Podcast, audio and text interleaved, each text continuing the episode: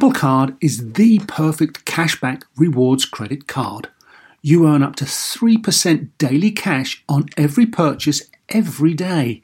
That's 3% on your favorite products at Apple, 2% on all other Apple Card with Apple Pay purchases, and 1% on anything you buy with your titanium Apple Card or virtual card number. Visit apple.co slash card calculator to see how much you can earn. Apple Card, issued by Goldman Sachs Bank USA Salt Lake City branch, subject to credit approval. Terms apply. So, why do you want to learn a new language? I'll tell you why. Because donde está el baño can be a very important question at times. You know, Rosetta Stone is the most trusted language learning program, available on desktop or as an app. Fast track your language acquisition with immersive lessons designed to teach you to pick up languages in a natural way. I love the fact that I can go from my laptop to my phone to pretty much anywhere and learn the language of my choice. Not to mention, I'm bringing my communication skills to new heights. Don't put off learning that language. There's no better time than right now to get started. For a limited time, StarTalk Radio listeners can get Rosetta Stone's lifetime membership for 50% off. Visit rosettastone.com slash StarTalk. That's 50% off unlimited access to 25 language courses for the rest of your life. Redeem your 50% off at rosettastone.com slash StarTalk today. Welcome to StarTalk, your place in the universe where science and pop culture collide. StarTalk begins right now. This is StarTalk. I'm your host, Neil deGrasse Tyson, your personal astrophysicist. And this is going to be a Cosmic Queries edition, the ever popular format that we started many years ago. And it just keeps going strong. Uh, and today's topic is going to be the multiverse. I got with me my co host, Chuck.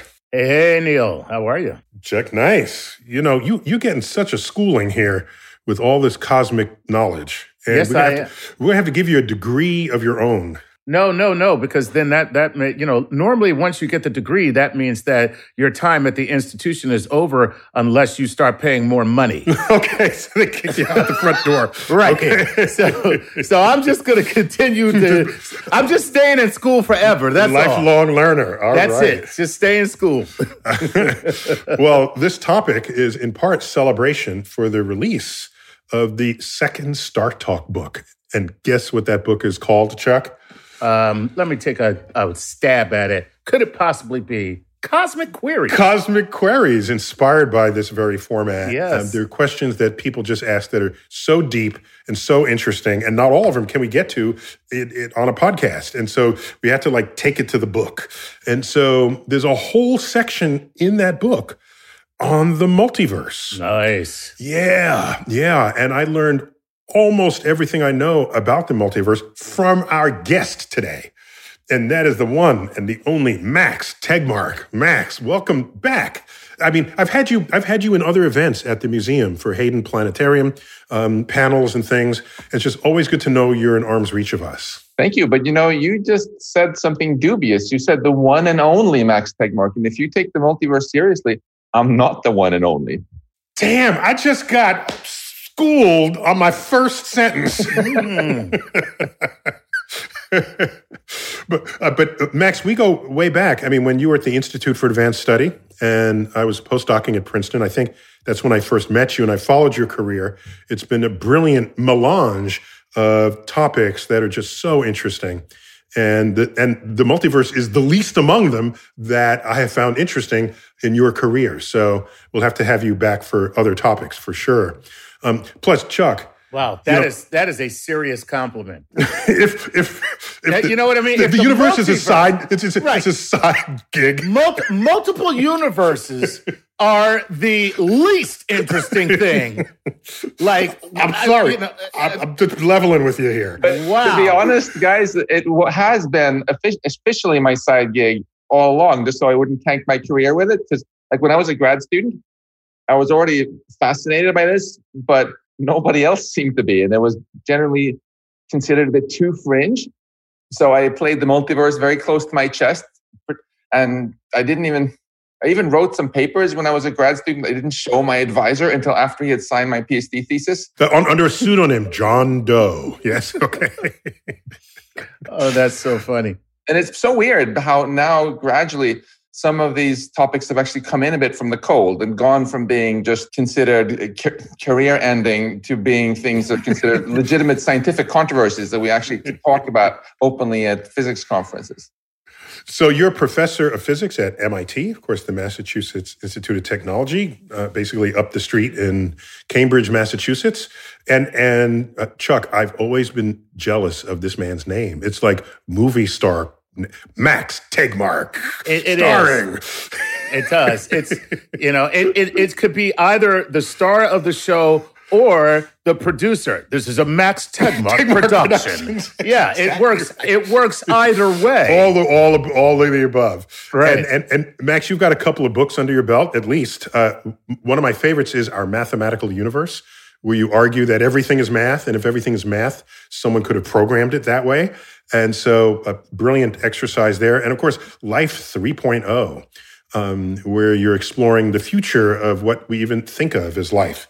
And I've enjoyed both of those books. So, thanks for, I, I think of them as a gift to civilization to share in how you think about this world. And I enjoyed the conversation that I heard on NPR about your book about about mathematical universe. okay, but now we have the guy. Uh, we got him ourselves here. Okay? Exactly. You know, actually, I, I changed the name of that book in the last second for reasons we're going to talk about now. The first title was The Mathematical Universe. And then I thought, that's so arrogant. If we really believe that there are other universes, we shouldn't just say the universe, our, ours. We should talk about, be more humble and acknowledge that it might just, that our universe might not be the only one. Okay. All right. So, so we went through a, a, a brief last minute title change so that you wouldn't sound like an a-hole about right.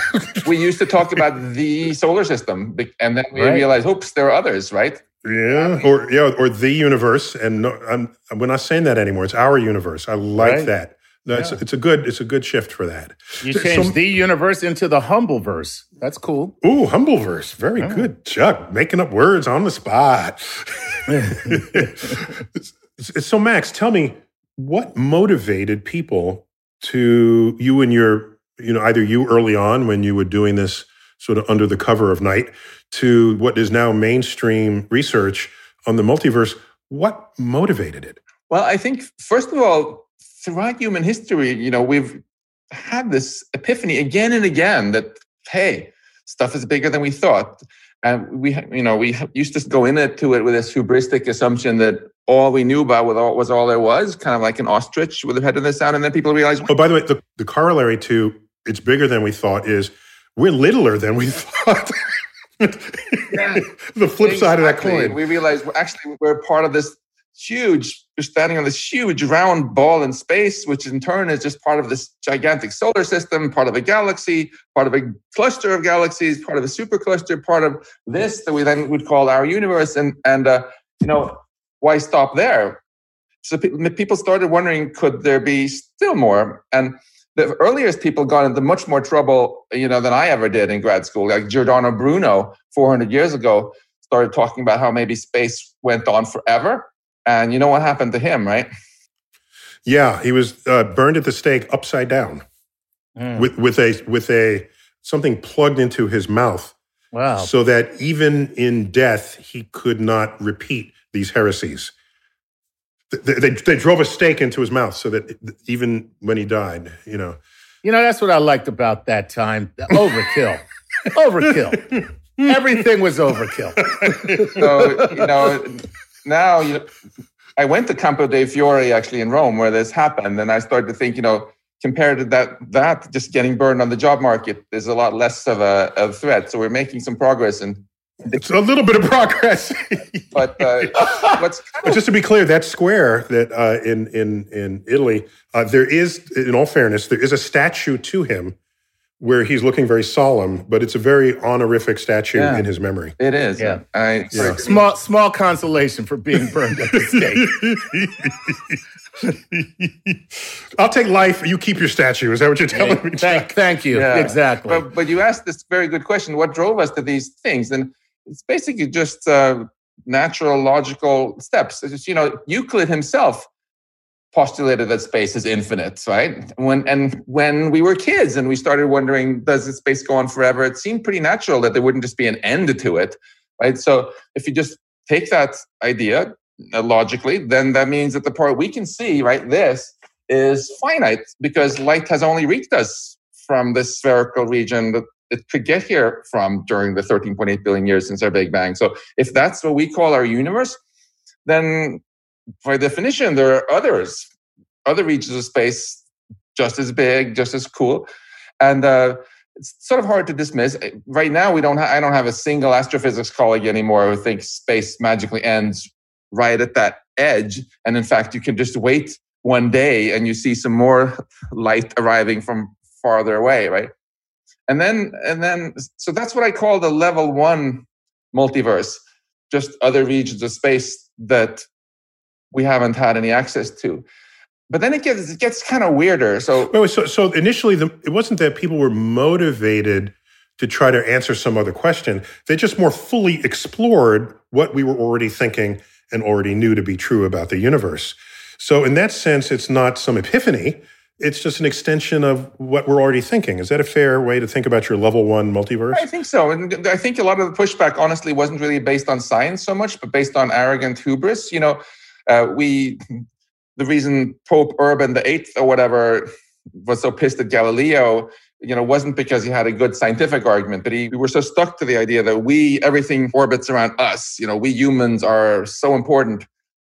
And we didn't like to be demoted to just being an average planet in an average solar system orbiting a galaxy, et cetera, et cetera. And uh, I think we see still a little bit of that today. Some people argue that they don't like this idea of reality being even bigger just because it makes their egos feel even smaller. Mm. You know, after after the last four years, I, I can't imagine that people would actually have hold to those sentiments.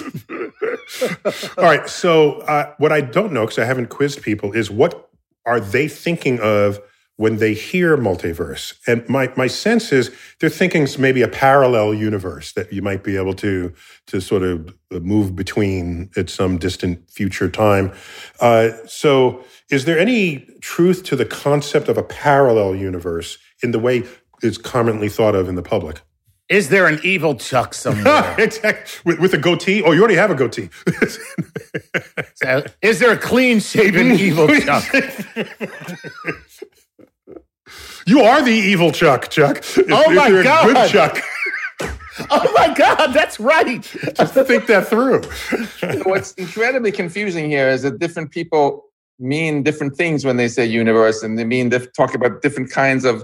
Uh, and in fact, I remember once very vividly, Martin Rees had organized a conference in his house about these forbidden topics, and I just heard two. Chuck, these are the kind of friends we have. That you get that, you know, Right. you get invited for tea and you solve the issues of the universe. okay, go on. You know, this was considered pretty taboo back then, but because Martin was organizing it, people still came and behaved. And but I noticed that two people were arguing about the multiverse, and and I realized they're talking past each other. One guy was talking about the, what we call the inflationary multiverse, which is just really big space, and we can get back to that. Another guy was talking about the quantum multiverse, and they thought they were talking about the same thing. So I, I felt I have, I stood up and said, "Hey, wait a minute."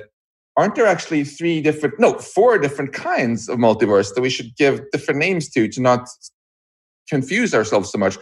And then I wrote that up in, in the book you, men, you mentioned. But just to be clear, the book that you're talking about is um, you you post you posted something. It's online, which is a very clean and clear exposition of the multiple levels of the multiverse, and that's what we referenced when we included when we fleshed out our section on the multiverse in Cosmic Queries. So I just want to be clear that you know you're not just pulling this out of your ass. This is you, you've thought about this for a long time.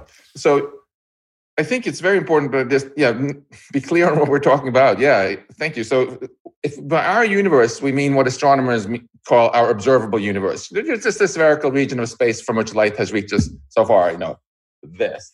Then what I call the level one multiverse is just other parts of space that are so far away that light hasn't reached us yet.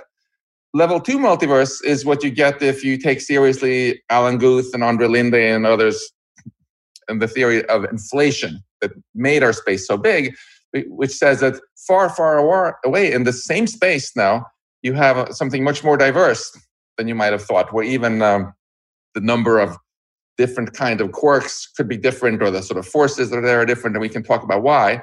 And then there's this third kind and that's what gets more into the parallel evil feeling thing which has to do with studying not the big but the very small studying quantum mechanics where you can argue and people love arguing about that at physics conferences that in some sense our reality feels like it's splitting out into parallel branches and that's the whole, if that is true, you can tap into that weirdness by building quantum computers.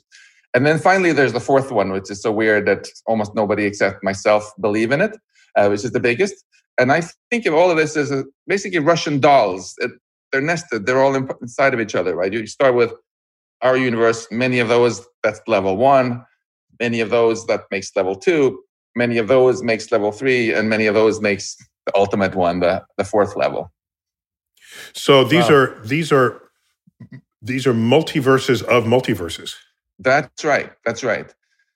Uh, but the only one that ever gets any real attention is that kind of you know um, tree limb version that you put that you depicted. This splintering, uh, well, uh, you know, where there's so many different uh, infinite paths that are separate yet existing simultaneously that seems to be the one that captures the imagination of every sci-fi writer and and even Rick and Morty, which is like a hugely popular show. I mean, it's like it's it's you know it, it, because I think you could do so much with it. You know, there's an infinite number of Ricks. And they're all geniuses. so they, you know, so I mean, you have an unlimited uh, um, reservoir of stories to tell. Chuck, Chuck, Max is Rick. Okay. We're to take a quick break. When we come back, we'll go straight into our questions from our Patreon members when StarTalk Cosmic Queries returns.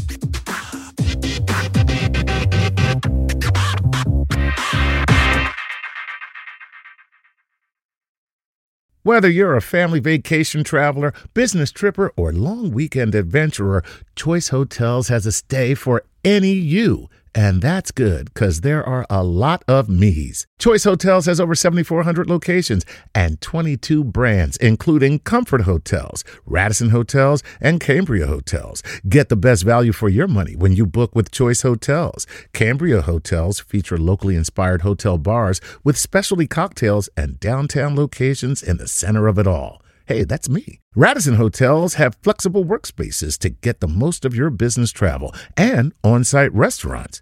That's me too. And at Comfort Hotels, you'll enjoy free hot breakfast with fresh waffles, great pools for the entire family, and spacious rooms. Hey, that's me too.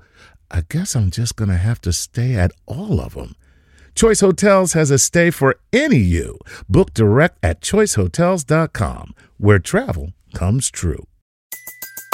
Everybody in your crew identifies as either Big Mac Burger, McNuggets, or McCrispy Sandwich, but you're the filet fish Sandwich all day. That crispy fish, that savory tartar sauce, that melty cheese, that pillowy bun. Yeah, you get it every time. And if you love the filet of fish, right now you can catch two of the classics you love for just $6. Limited time only. Price and participation may vary. Cannot be combined with any other offer. Single item at regular price. Ba da ba ba ba. Hi, I'm Chris Cohen from Haworth, New Jersey, and I support StarTalk on Patreon. Please enjoy this episode of StarTalk Radio with your and my favorite personal astrophysicist, Neil deGrasse Tyson.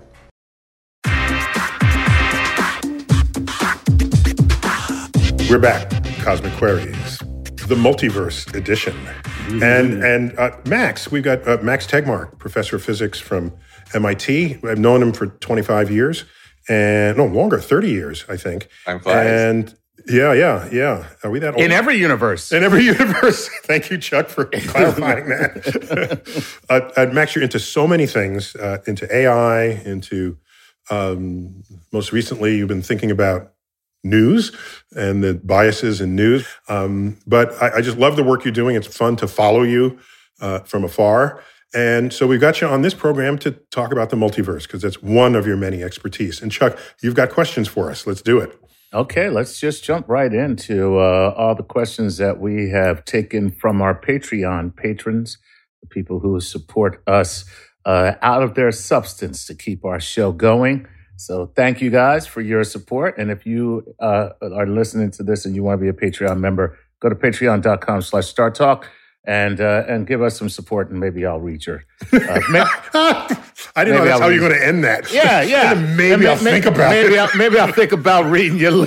No, of course I'm joking. Of course I'll read your letter and I'll butcher your name, no doubt. Okay, all right. No doubt. Here we Give go.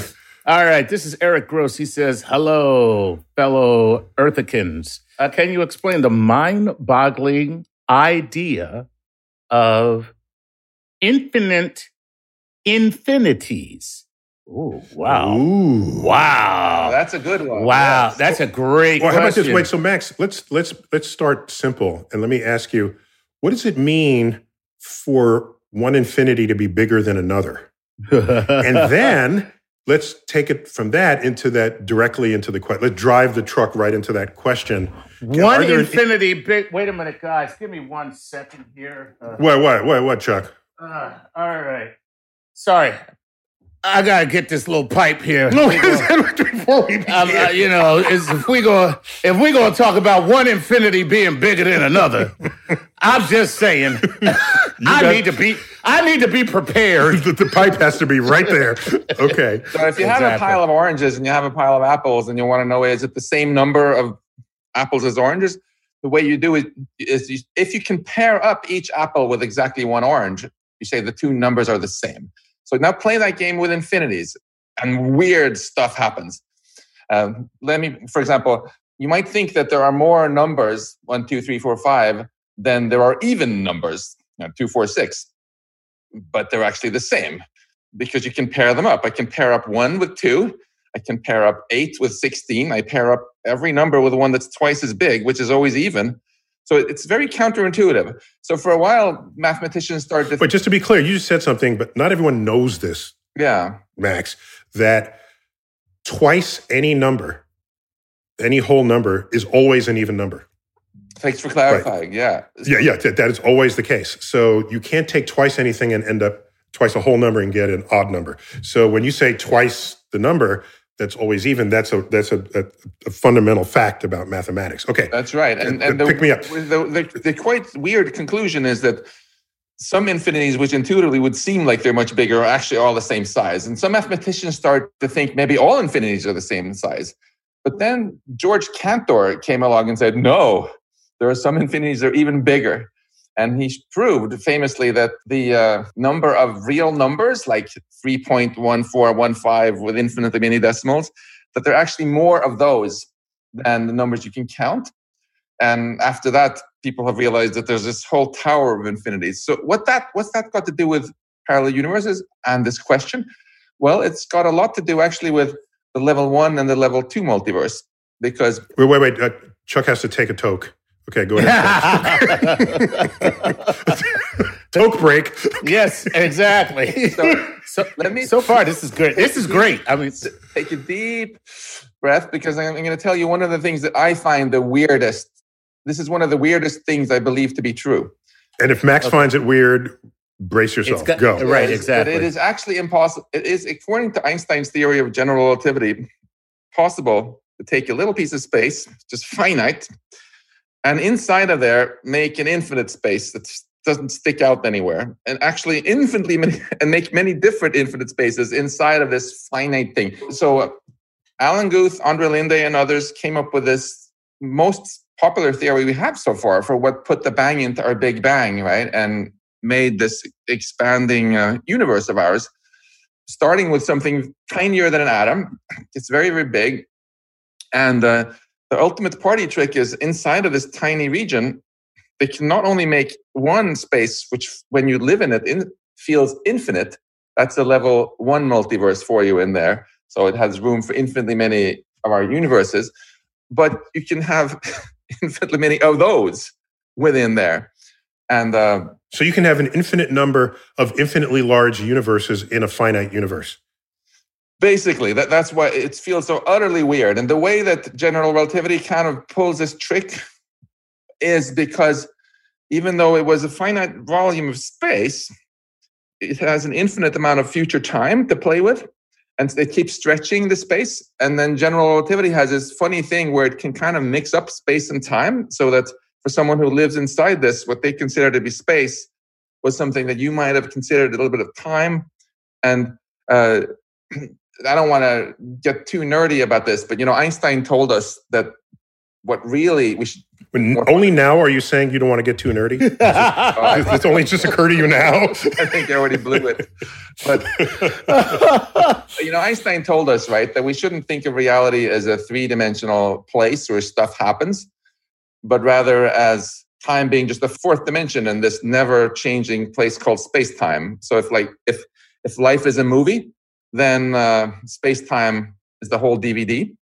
And basically, because you have this infinite future time to mess with, if you can sort of bend your definition of what space is in there, this is how Alan Guth and Andre Linde and Alex Vilenkin and others have, have demonstrated this apparently crazy thing that maybe everything we see here, an infinity of infinities, could actually have, be emerging inside of this little bubble. So, just to clarify your DVD wow. analogy, what you're saying is we live as prisoners of the present, transitioning from our past to our future. So, we experience a moment in time and many places in space. But if you have the whole DVD of the movie, then your entire timeline is manifest in that place, in that all at once. All at once. All the time. Of your life is in that right. DVD, and you can you can have random access wow. to it um, if you have if you can move throughout the time coordinate. Yeah, is that a fair right reference to how you use the concept of DVD? It is. It is. And uh, you know, okay, I, yeah, that's right. Einstein even told some of his friends that they shouldn't worry so much about his death because he, he argued that it's just from the space time perspective an illusion. It's not like right Cause I'm already dead, man. and so are you. We're all dead, man, and we're not. I haven't even been born yet, man. And I'm dead. What? It is pretty weird, Chuck. I mean, I'm sure sometimes people come up to you when they're lost and ask, hey, excuse me, but uh, where am I? Right? But they never come and ask, when am I? Right. In colloquial English, we, we treat time as a very different sort of thing as space. Uh, whereas uh, when we say what's the time, that's actually very arrogant. Just like talking about the universe or the solar system, the what is the time? I mean, that that's saying that somehow the, the, the instant when we're having this experience is the only time. I mean, all the other times, past and present in space time, have just as much claim to be real. They certainly felt real to people who had experiences then, right? So if we, we want to be a little bit more rigorous, we should always go ask people, excuse me, uh, when am I? and you, I watch you are right now at this particular time having having this experience. Wow. Okay, so that doesn't wow. have the arrogance that it otherwise would by asking what is the time. I mean, it's like going up and saying, "What is the place?" right. like, of course, where I am is the only place. So. All right, Chuck, give me some more questions. All right. Wow, that was oof, way to way to kick things off. That is something else. All right, let's move on to uh, you know, this that that other level you talk about. This is Chris Chris Hampton. Could the parallel universe theory and the multiverse theory be combined? For example, we are living in a universe with billions of other organisms, but what if each organism in the universe is itself a universe on a relative scale, each one thus containing billions of organisms, so on and so on. So he's taking your nesting doll and breaking it all the way down to every single organism. Right, but yeah, he's thinking. Um, I mean, I so, so Max, if we have have as a lead into that the early concept of the atom, where people said, "Oh my gosh, atoms have structure, and there's a nucleus, and there's electrons orbiting." So that's just like the solar system. So maybe it's like turtles all the way down. So how do we go from uh, any understanding of s- scales of everything's just on a different scale rather than something is a completely different universe unto itself? Yeah, very good question. We see, of course, in nature this really beautiful hierarchy, right? You have some quarks stuck together into neutrons and protons that are stuck together into this big thing we call a nucleus, stuck together in an atom, and then you can make molecules and cells, and you can make Neil deGrasse Tyson and this society and a planet and a galaxy, etc. Uh, what's different about the hierarchy of, of universes is is uh, it's not just that the hierarchy exists, but by definition, I like to define a universe, our universe, as everything that we could possibly have any access to with unlimited funding and never mind the other stuff that's in the way, right? Uh, so if you're one person in a society, there are a lot of people you haven't met, but you could in principle meet them. Uh, so they're not part of another universe. Uh, you could in principle go to Uruguay even if you've never been there, right? But you can never go 100 billion light years in that direction, even if you wanted to. It's, it's just off limits to you. That's basically the definition I think is helpful about universe. Um, okay, but otherwise we'd use the term sort of poetically or metaphorically like the cell is a universe unto itself. Yeah. You know, I, so I think that's fair poetically, but you're saying from the world of physics, no, that's not how we use the term. Yeah, exactly. Yeah. And I mean, it's mm-hmm. whatever we need to have a, a, we should have a word for everything we can access. It's very important for us, especially in the future, both if we're curious, that's the limits of what we can observe. And if we're ambitious, that's also setting roughly the limits of where we could ever go in the future. So if you don't want to call it universe, call it schmooniverse or make up another word for it, but it deserves to be called something, right? And we, where space, I think, is a word that's better used to actually describe all of space. And it's not the same thing. Space is probably bigger than our universe.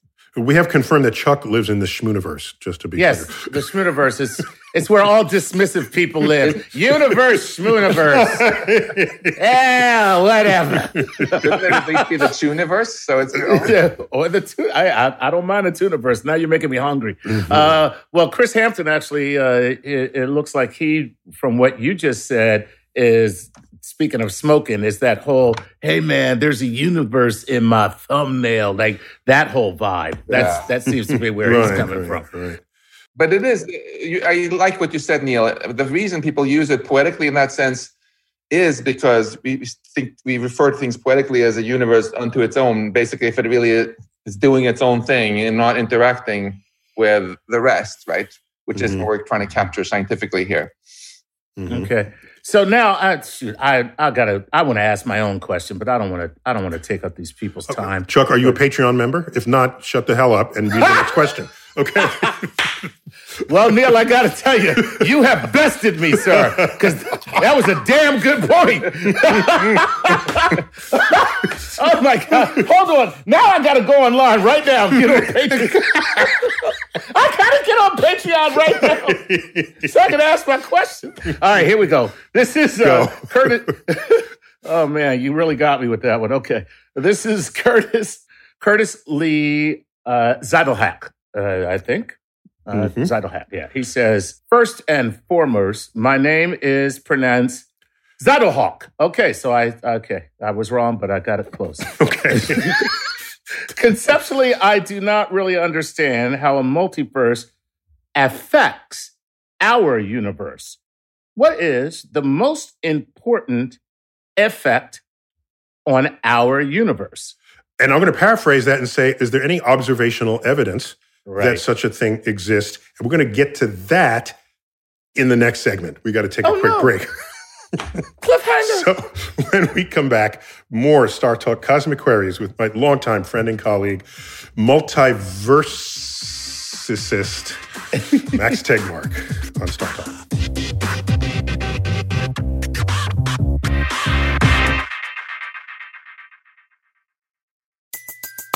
Everybody in your crew identifies as either Big Mac Burger, McNuggets, or McCrispy Sandwich.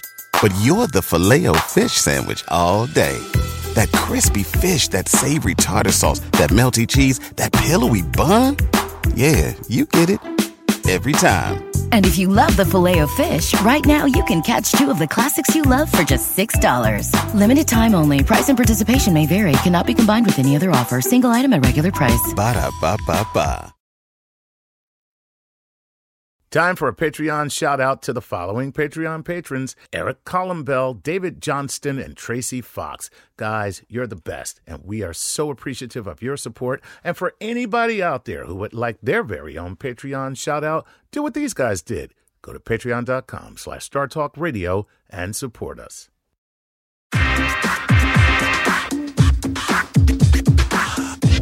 We're back. StarTalk Cosmic Queries, Multiverse Edition. Or is it the Schmultiverse? We're trying to figure out a uh, creative naming of these things. I got Max Tegmark. Max, what, what's your Twitter handle? It's simply Tegmark. Tegmark. Damn. Look at that. Damn. That's Wow. The only Tegmark in the world. Doesn't even need a first let, just Tegmark. well, if you believe in the multiverse, then there's undoubtedly some other planet out there with someone who looks exactly like me and talks like me. But the first one you come to will probably be named Schmegmark or something else. Because if you take seriously this idea that space is just infinite and started out a little bit differently in different places, it's much more likely to get someone who is kind of sort of like me, but not exactly. Right. Okay. Gotcha. There you go. Well, I mean, in the in the meantime, uh, uh, that's not a problem for Twitter. So Plus, there's that scene where they have the whole room of a million monkeys typing away on a typewriter, and they're Right. trying to get the works of Shakespeare. And so they finally get one. It was like to be or not to Schwingenbeck. Yeah, you know, there is about a googol particles you have to put together right in our observable universe. So one with a hundred zeros. So you actually have to try about a googolplex times, which is one with a googol zeros after it until you get it right, which is why your nearest clone might be ridiculously far away. So I love the question you just asked before we got cut off there about what's the evidence for this? Is this just silly? Uh, yeah, Chuck, who asked that again? that would be Curtis uh, Zeidelhawk. Yeah, he's wondering, do we feel, see this other universe? And so another, the official way to say that is, do we have experimental evidence that they exist? Right. Or, or is this just what you talk about at, at the at the beer halls? So it's, it's a really great question because by definition of the what you mean by uh, universe, you are not affected by things outside of it. So isn't that by definition untestable? And the interesting thing is, no, that's not true. Uh, first of all, if you just take the theory that space is actually much bigger than we thought and with more stuff in it, right? if that's false, that would mean that actually things kind of end at exactly the edge that we can see now. That's very testable. You just wait a little bit, and then light from farther reaches you and keeps coming into view. And so we've already falsified that many times over. Now, uh, there's a more profound way in which you can test this also, though. We have to remember in science, right? We test theories. And for a theory to be testable, you don't have to be able to test everything that it predicts, just at least one thing. Take Einstein's theory of general relativity, right? It predicts all sorts of stuff that we can observe, like how Mercury orbits around the sun in a different way than people thought it was supposed to because of Newton. Um, we can test that. We can test how light is bent by gravity, etc. But it also predicts what happens inside of black holes, which you, know very well. We cannot go and observe and then come back and tell our friends about it. Why do we still take it seriously? What happens inside black holes? Because this theory of, of general relativity has passed so many of the tests that we could test that we also start taking seriously its untestable predictions. And you can't just do say, well, I know I kind of like what Einstein's theory predicts for the motion of Mercury and gravitational lensing and yada yada yada.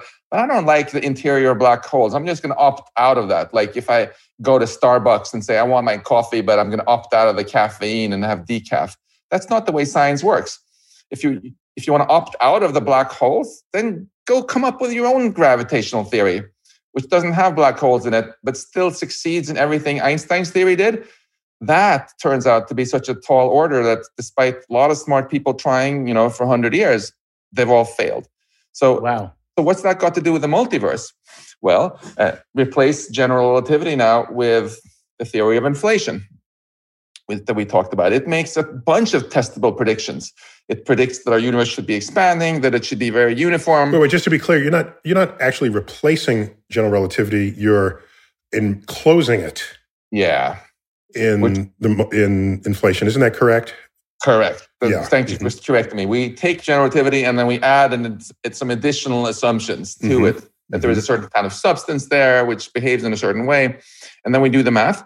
And it predicts all sorts of things that we've tested now successfully with great prediction, like these ripples in the microwave background, their statistical patterns. For example, I've worked, as you know, a lot on, on trying to rule out this theory of inflation, and I've failed. and because of that, we take it seriously. And we also have to then take seriously the things inflation predicts that we cannot test, such as that space is actually way bigger than our universe. Wow. Okay, that's I think that's an excellent excellent way to think about it. So so if the one theory has these multiple consequences, it's okay if some of them you'll never you can't or you never will if the ones that you can test turn out to be correct. Right. And you exactly. say, if this is correct, I'm going to take a stronger look over. I'm going to start thinking about this. By the way, is it fair to say, Max, that if you explore the things you cannot measure, you might come up with a discovery that you can measure. Very true, too, because very often when people have been going off and thinking about these things, which they knew they could never test, they came, it led them to ask questions, what led them back. To back to a whole fresh way. Could test. Excellent. For example, another very good reason, not just, we shouldn't think of these cool things just because they're fun, but they often turn out to be very useful. People started thinking about what the ultimate building blocks of matter were and atoms and so on. And people for a long time thought that was completely useless. But then by thinking about that, they invented quantum mechanics, which gave us the whole com- computer technology, which lets us have this podcast now and so on. And that, wow. that's a, so, and that's another example actually of exactly this, this same question. The quantum parallel universes, of course, we can't visit them either, but quantum mechanics predicts so much else that we can test. And to, it turned out to be very, very difficult to come up with a theory of physics that predicts only the it's a sort of creation mechanism for our universe that creates only the part we can see and then stops and doesn't make anything more. So let me ask you this with with, uh, with respect to what you're saying. Chuck, you're not Are a there... Patreon member yet. Maybe sign up during the break. I, I, that's right. You never know what I did during the break. I don't know guys. what you did during the break. Okay. Yeah, that's right. All right, I'll let you slip so, one in. Go. All right. So, Max, with respect to what you just said, are there things that we are able to observe or at least able to observe the forces thereof that remain a mystery that may in some way be attached to the multiverse theory? I would say. Isn't that what we just answered? Is that. Is, oh, you, are you saying, Chuck, if the multiverse is what it is, is there some piece of it dangling and visible in our own universe? Yes, that we're observing. Mm-hmm. That, but, but, but, but we're actually observing, but it's still a mystery. Like, you know, are there mysteries that are that are observable that? Oh, I, like, I, got it, Chuck. I'm going to re. I'm going to re. I'm going to recast your question. You ready, Chuck? Okay. Okay. okay go ahead. Are there deep mysteries in our own universe that could themselves be evidence of a multiverse, and we have yet to put the two together? How's that, Chuck? That's what I'm saying. Okay. That's, that's, not what you said. You, you, man- you so mangled it but I didn't mangle it enough that you didn't know what I was saying. and I will answer it with a resounding yes. Okay. Take dark energy, for example. We all know by now that we have no clue what 95% of our universe is made of. And most of it is made of this weird stuff called dark energy. And what's really odd about it is when you work out exactly how much there is in the sort of most natural units of measurement that we would do in physics, we get this number, which is 0.00000 with 123 zeros and then a one. And it, we wonder, like, why is that? It, it turns out, if you look closer, that if you have a little bit more, we would all be dead. there wouldn't be any galaxies actually ever formed. And if you had less, so this was a bit negative, we would be inside of a black hole by now and also not having this conversation. So, why is it that our universe was so fine tuned that the amount of dark energy was dialed into just that very special value that let us have this conversation? That is one of the exact those mysteries, Chuck. I think that you're fishing for here. We some people said, well, tough luck. We sometimes we're just lucky. Let's just be grateful for it and shut up. Other people said maybe this is evidence that we were designed either by a divine being or by some simulator who tuned our universe specially to be able to have life. Uh, in the parents' basement, they did this. Yes. and then, but then, if you actually have parallel, parallel, this thing with space being very big, with parallel universes, with all sorts of different values of that knob setting in different places, suddenly you have an actual simple explanation for this. The picture you get then is that the space, bigger space is like the Sahara Desert. It's mostly just a barren wasteland with no galaxies. But in a few places, you know, that knob is set just right. And you have an oasis where there is life and there are galaxies and there is StarTalk, you know, and surprise, surprise, of course, that's where we're going to be having these conversations. So, well, just maybe, to be clear, it's not that it was set that way. It's that if you have an infinite or a huge number of these universes where the knobs are set at random, one of those random knob settings will be the right combination for us.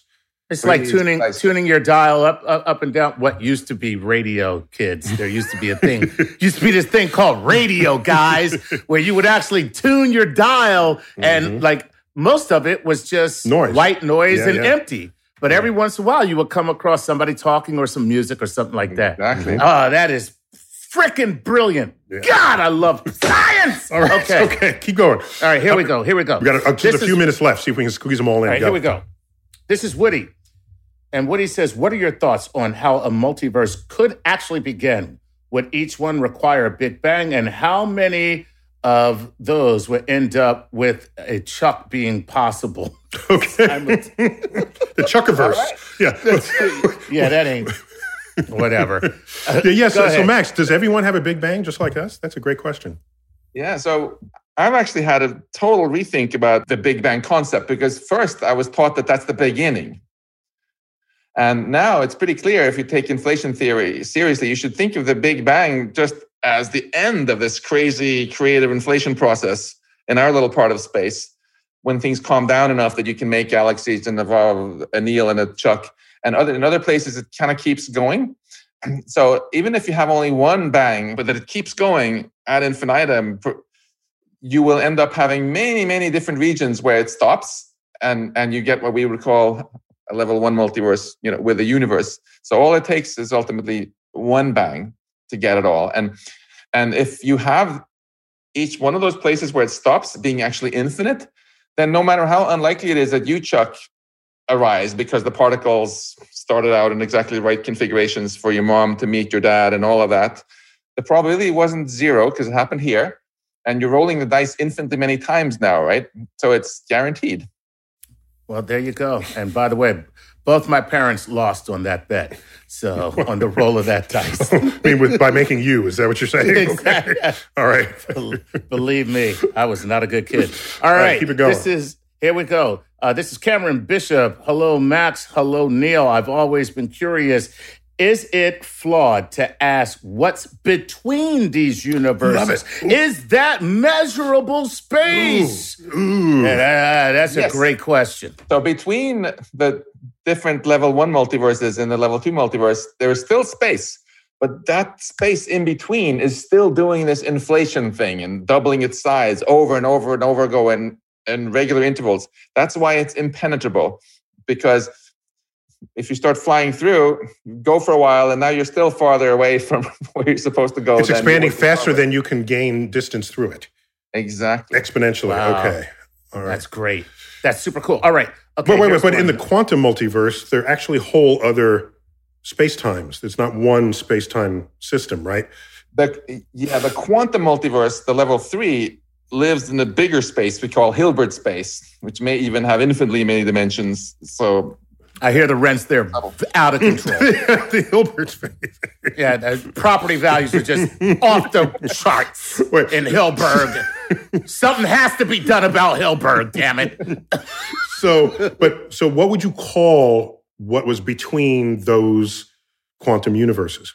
Yeah, in the quantum case, it's much more tricky. Uh, the, when quantum mechanics was first invented, people didn't know about this this phenomenon called decoherence. It was only discovered by Hans Dieter Zeh in 1970, and he should be more famous uh, than he is, which is a kind of censorship mechanism that explains why we don't experience all those other weird quantum realities if they're actually there. Uh, basically, what comes out of the math is that these quantum superpositions, as they're called, they only survive as long as they're kept secret. And whenever something gets really big, you know, air molecules bounce off, uh, photons bounce off, and the secret is out. It's like you tell a friend, they tell a friend, and so on. And that's why big things like us n- always seem to be only be in one place at once, and and we can only experience and measure quantum weirdness with tiny things that can keep their properties secret. So, Chuck, time for that last toke on that pipe. Yeah, man. I'm telling you right there. That's wow. That was that was cool. Chuck, and did- what's it do- called? What's it called? D what now? Decoherence. Decoherence. no, here's Chuck. When your kids are babbling on and you don't know what they're saying, say, stop being decoherent. Yeah, don't be decoherent, okay? You quantum dummy. That's worse than incoherent. You are Right. decoherent. You are decoherent. Yeah, they're just decohering the whole conversation. Right. Chuck, give me one last question and see if, if Max has a soundbite in him to answer because that's all the time we have left for it. Go. Okay. This is Jay Hunt. Greetings, Neil and Max. Uh, this is Jeff from Titan. My question is The Titan, the moon yeah. of, of Saturn, I guess. Okay. Yeah, gotta love that, right? Uh, my question Mm-hmm. That is means it's full of methane gas, just so you know.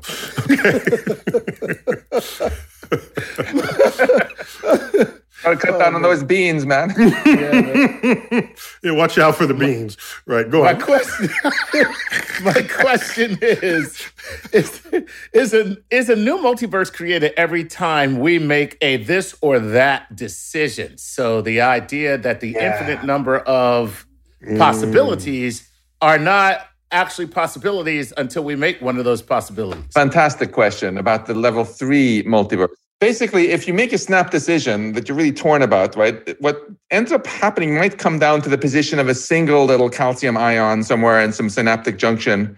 And where, depending on where it is, Of your brain, yeah. mhm. off the things go, and you end up with a completely different pattern. And either you decide to say yes to that date and live happily ever after, or say no and do something different, right? So that can a micro superposition can get amplified into something that's so different macroscopically that this decoherence thing comes along and makes these two things really, really separate. So in that sense, yes, when you make a decision that you really could have made both ways, you are, in a sense, if the level three multiverse is real, creating two parallel realities that are equally real. And each one of you is only, of course, aware of one outcome and is going to think that's all that happened.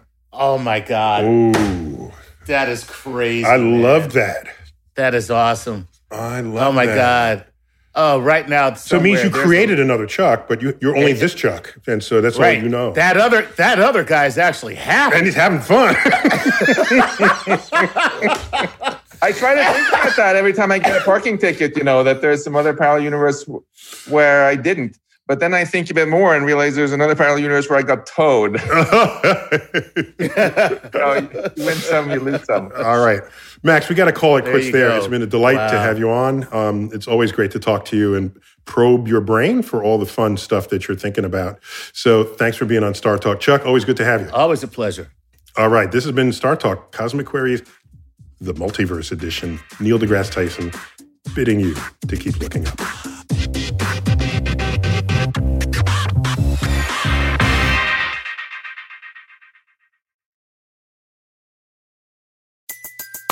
Everybody in your crew identifies as either Big Mac Burger, McNuggets, or McCrispy Sandwich. But you're the filet fish Sandwich all day. That crispy fish, that savory tartar sauce, that melty cheese, that pillowy bun. Yeah, you get it. Every time.